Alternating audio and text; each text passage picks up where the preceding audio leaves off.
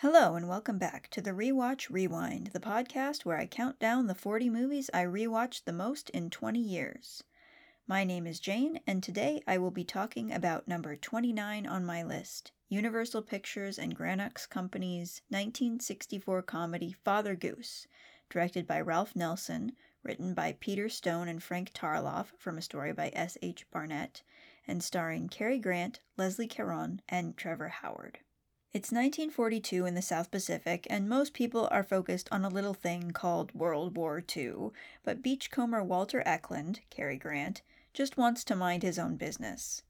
While he's stealing fuel for his boat from the Royal Australian Navy, his old friend Commander Frank Houghton recognizes him and coerces him into becoming a coast watcher, which involves living on a deserted island and reporting Japanese plane and ship movements. Frank accidentally instructs his ship to crash into Walter's boat, so he's forced to stay, and hides whiskey throughout the island to motivate Walter to report in. When another coast watcher is in trouble, Frank sends Walter to rescue him in his still functional but tiny dinghy, with the promise that the other man will replace him. When Walter gets to the other island, the coast watcher has been killed in an air raid, and a French woman named Catherine Freneau, Leslie Caron, has been stranded there with seven young schoolgirls. Walter has no choice but to take them back to his island and then to learn to live with them since there's no safe way to evacuate them. Proper particular Miss Freneau initially clashes with uncouth, sloppy Eklund, but they eventually start to care for and learn from each other.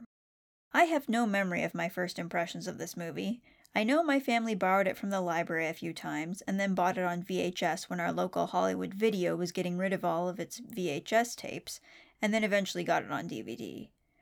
I watched it once in 2003, three times in 2006, twice in 2007, three times in 2009, then once each in 2013, 2014, 2015, and 2019, twice in 2020, and once in 2021 and 2022.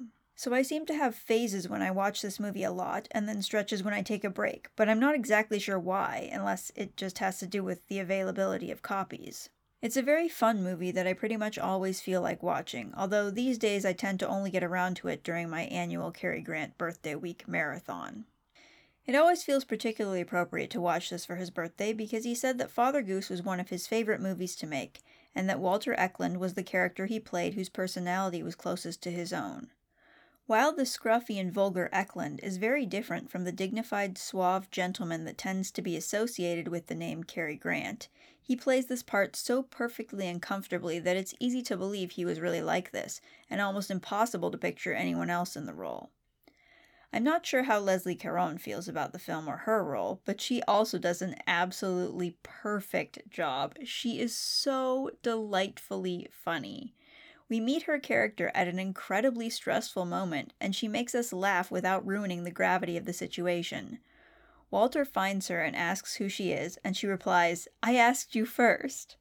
And then he asks where the man he's supposed to be picking up is, and she replies, I buried him. And then there's a pause, and then she adds defensively, He was dead! And I don't know why the way she says that is so funny to me, but I can't help but laugh every time. And from there, the film continues to provide excellent comedic moments between Grant and Caron. One of my favorites is when Catherine is trying to stall Walter so the children can steal some of his clothes and supplies. They were going to get more supplies provided via a parachute drop, but Commander Houghton determined that even that was too dangerous, and Walter has already made it clear that he has no intention of sharing. Because Catherine and the children are living in the hut with the radio and Walter is living on his boat, Catherine got the message about the canceled drop before he did, and the way she passes it on to him as slowly as possible is so funny. First, she lets him call in on the radio only to be told that the message has been given to her. Then she hands him the paper she wrote it on upside down, and once he turns it around, he finds out that it's in French, so he asks her to read it, which she does. And when he protests, You're reading it in French, she responds, Well, it's written in French. So he asks her to translate it, and that's when we get the amazing moment I quoted at the end of last episode when she asks him how to say parachute in English. And he pauses and thinks for a moment before exclaiming, Parachute! And she just goes, Oh, really? Huh and moves on. And the way they do that is just so perfectly silly, and I love it so much. Another very funny scene that is maybe my favorite part of the movie is after Catherine has been attacked by what she thinks is a water snake, but is actually just a thorny branch. After being told that all water snakes in the area are extremely venomous and there's nothing they can do, Walter convinces her to reveal where she hid his whiskey. She objected to his excessive drinking in front of the children, so he can make her as comfortable as possible before the end. So she gets very drunk, and he's being nicer to her than he ever has before because he thinks she's dying. The audience knows the whole time that she's not in any danger, so we're free to enjoy the humor of the situation, and I have to say, of all the playing drunk for comedy performances I've seen, Leslie Caron's is quite possibly the funniest. I especially love and frequently quote the part when she's telling Walter about dating an official at the Italian consulate in Fiume, and she asks Walter, Do you know where Fiume is? And he says, Yugoslavia, isn't it? And she says, No, it's in Yugoslavia. And I realize that has no right to be very funny, but it still cracks me up.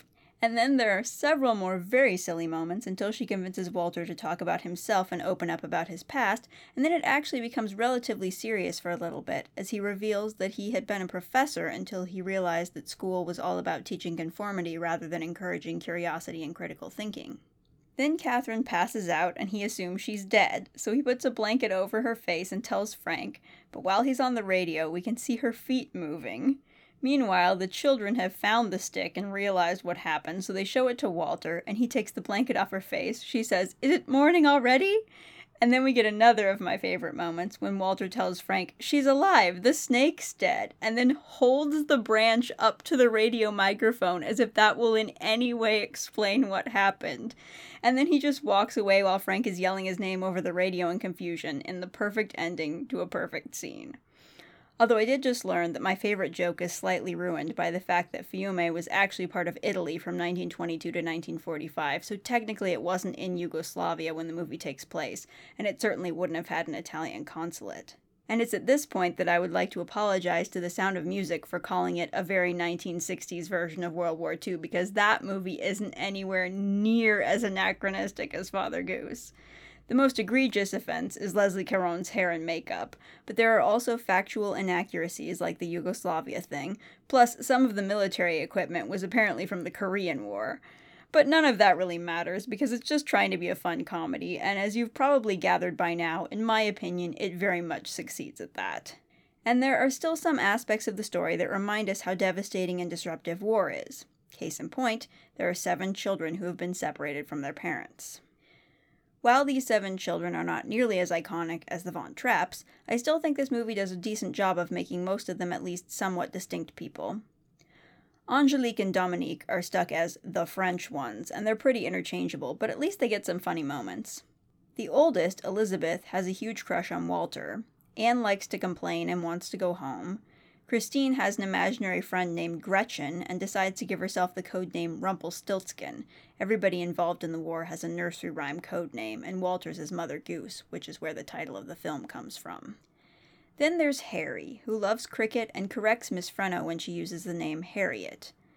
I don't like assigning labels to people, and I don't know if Harry was trans or just experimenting with gender expression, but I do know that when Walter and Catherine are getting married and the chaplain asks over the radio who the best man is, Walter looks around for a moment and then says Harry's name, and the kid's eyes light up, and it's kind of beautiful. Perhaps this was intended to be seen as merely humoring a childish whim, like playing along with Christine's imaginary friend, rather than validating trans identities. But compared to the current manufactured panic trying to force trans kids to conform to cisnormativity, it's strangely refreshing to see adults in a movie made nearly 60 years ago at least kind of listening when a child says they want to be seen as a different gender than they were designated at birth. The seventh child, Jenny, is probably the most important to the story. At first, she doesn't speak at all and repeatedly bites Walter's hand. But at one point, when she's gathering coconuts on the beach, some Japanese soldiers decide to land on the island looking for turtles, and Walter manages to hide her before the soldiers notice her, despite her biting his hand again. Later, to thank him, she brings him one of the hidden bottles of whiskey, and he manages to get her to start speaking again, and then she and the other kids start helping him fix his boat. While they're doing that, he decides to paint her name on the dinghy, but he accidentally does it backwards. Their whole dynamic just strikes the perfect balance of sweet and silly. And while I'm pretty sure that it was a complete coincidence that a couple years after making this movie, Cary Grant named his daughter Jennifer, that kind of makes his fatherly relationship with this Jenny even better. Grant retired from acting when his daughter was born, so this was his second to last film, and the final time he played a romantic lead. I mentioned in the Monkey Business episode that in the later part of his career he frequently played opposite women who were much younger than him, which is very much the case in Father Goose. There's a 27 year age gap between Cary Grant and Leslie Caron. In this particular movie, I don't actually mind it that much. It works for their characters, and Caron was in her 30s, which feels significantly less creepy than when middle aged men play opposite women in their early 20s. Still, it's rather obnoxious that at the time, most actresses who were around Grant's age were faced with the choice of retiring or being stuck in stereotypical grandmother roles, while he was still getting fun and interesting parts opposite women young enough to be his daughters although Katharine Hepburn was definitely still slaying in her 60s. But anyway, I'm not objecting to the Grant Caron pairing in this movie because I think both of them were absolutely perfect for their roles and I wouldn't replace either of them. But their age difference does still reflect Hollywood's troubling trend of being particularly ageist toward women. And there's still that part of my aroace brain that wonders why almost every movie with a male and female lead needs them to be romantically involved. Yes, Walter and Catherine have a great enemies to lovers arc, but why can't we get more enemies to friends stories? Not everything has to be about romance. Although their wedding scene is a key turning point in more than just their relationship. It starts off very sweet, but then gets interrupted when an enemy plane starts shooting at the hut. Thankfully, everyone is fine and they're able to finish the wedding and also maintain a relatively lighthearted tone, but at that point it's clear that they have to get off the island. The wedding wasn't strictly necessary to move the story to this phase, but it greatly adds to the scene, so I can't be too annoyed about it. Also, I guess it would have been kind of scandalous at the time for them to have lived together on an island for a while and then not gotten married, although the movie goes out of its way to make it very clear that they do not sleep together on the island. Before their wedding, they're living in different places, and then after their wedding, they need to escape because the enemy has found out where they are. A submarine is going to rescue them the following morning, so they spend all night on the beach, very close to the water for some reason. Early in the morning, while the children are still asleep, Catherine and Walter have an entire weird conversation that seems to have the sole purpose of letting the audience know that they haven't consummated their relationship yet, and is just like, Yes, we get it. Why are you telling us this? It's almost a relief when a Japanese patrol boat shows up and interrupts them. But overall, I'm not against their relationship. I like the way they help each other grow into better versions of themselves, and I hope they have a happy life together after the events of the movie.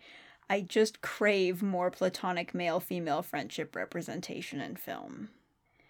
While I would prefer it without the romance, overall, Walter's character arc teaches a good, albeit difficult, lesson. Often I find myself tempted to adopt the attitude he has at the beginning when he says, Several years ago, I made peace with the world. Now, if the world isn't bright enough to make peace with itself, it's just going to have to settle things without me. But Walter soon learns that running away from the world and its problems doesn't solve anything and isn't even making him happy, and that he and everyone else has a responsibility to help the world make peace with itself, however they can. His participation may not have made a huge difference in the grand scheme of the war, but he still did something, mostly using skills and talents he already had. There is such an overwhelming number of horrible things happening all the time that getting a boat and just sailing around by oneself sounds kind of wonderful. But it's important to remember that we each have abilities that can help make things at least a little bit better if we decide to use them, or, as in Walter's case, are tricked into using them. Of course, the main purpose of this comedy is to entertain, and it certainly doesn't feel like it was meant to be any sort of call to action, but the message is still unexpectedly inspiring, and that is yet another of the many things I love about Father Goose. Thank you for listening to me discuss another of my most frequently rewatched movies. Please subscribe or follow and leave a nice review on Apple Podcasts if you're enjoying this journey. This wraps up the three way tie of movies I watched 17 times from 2003 through 2022. So next week I will talk about the shortest in a three way tie of movies I watched 18 times. As always, I will leave you with a quote from that next movie. You've been taken to the cleaners and you don't even know your pants are off.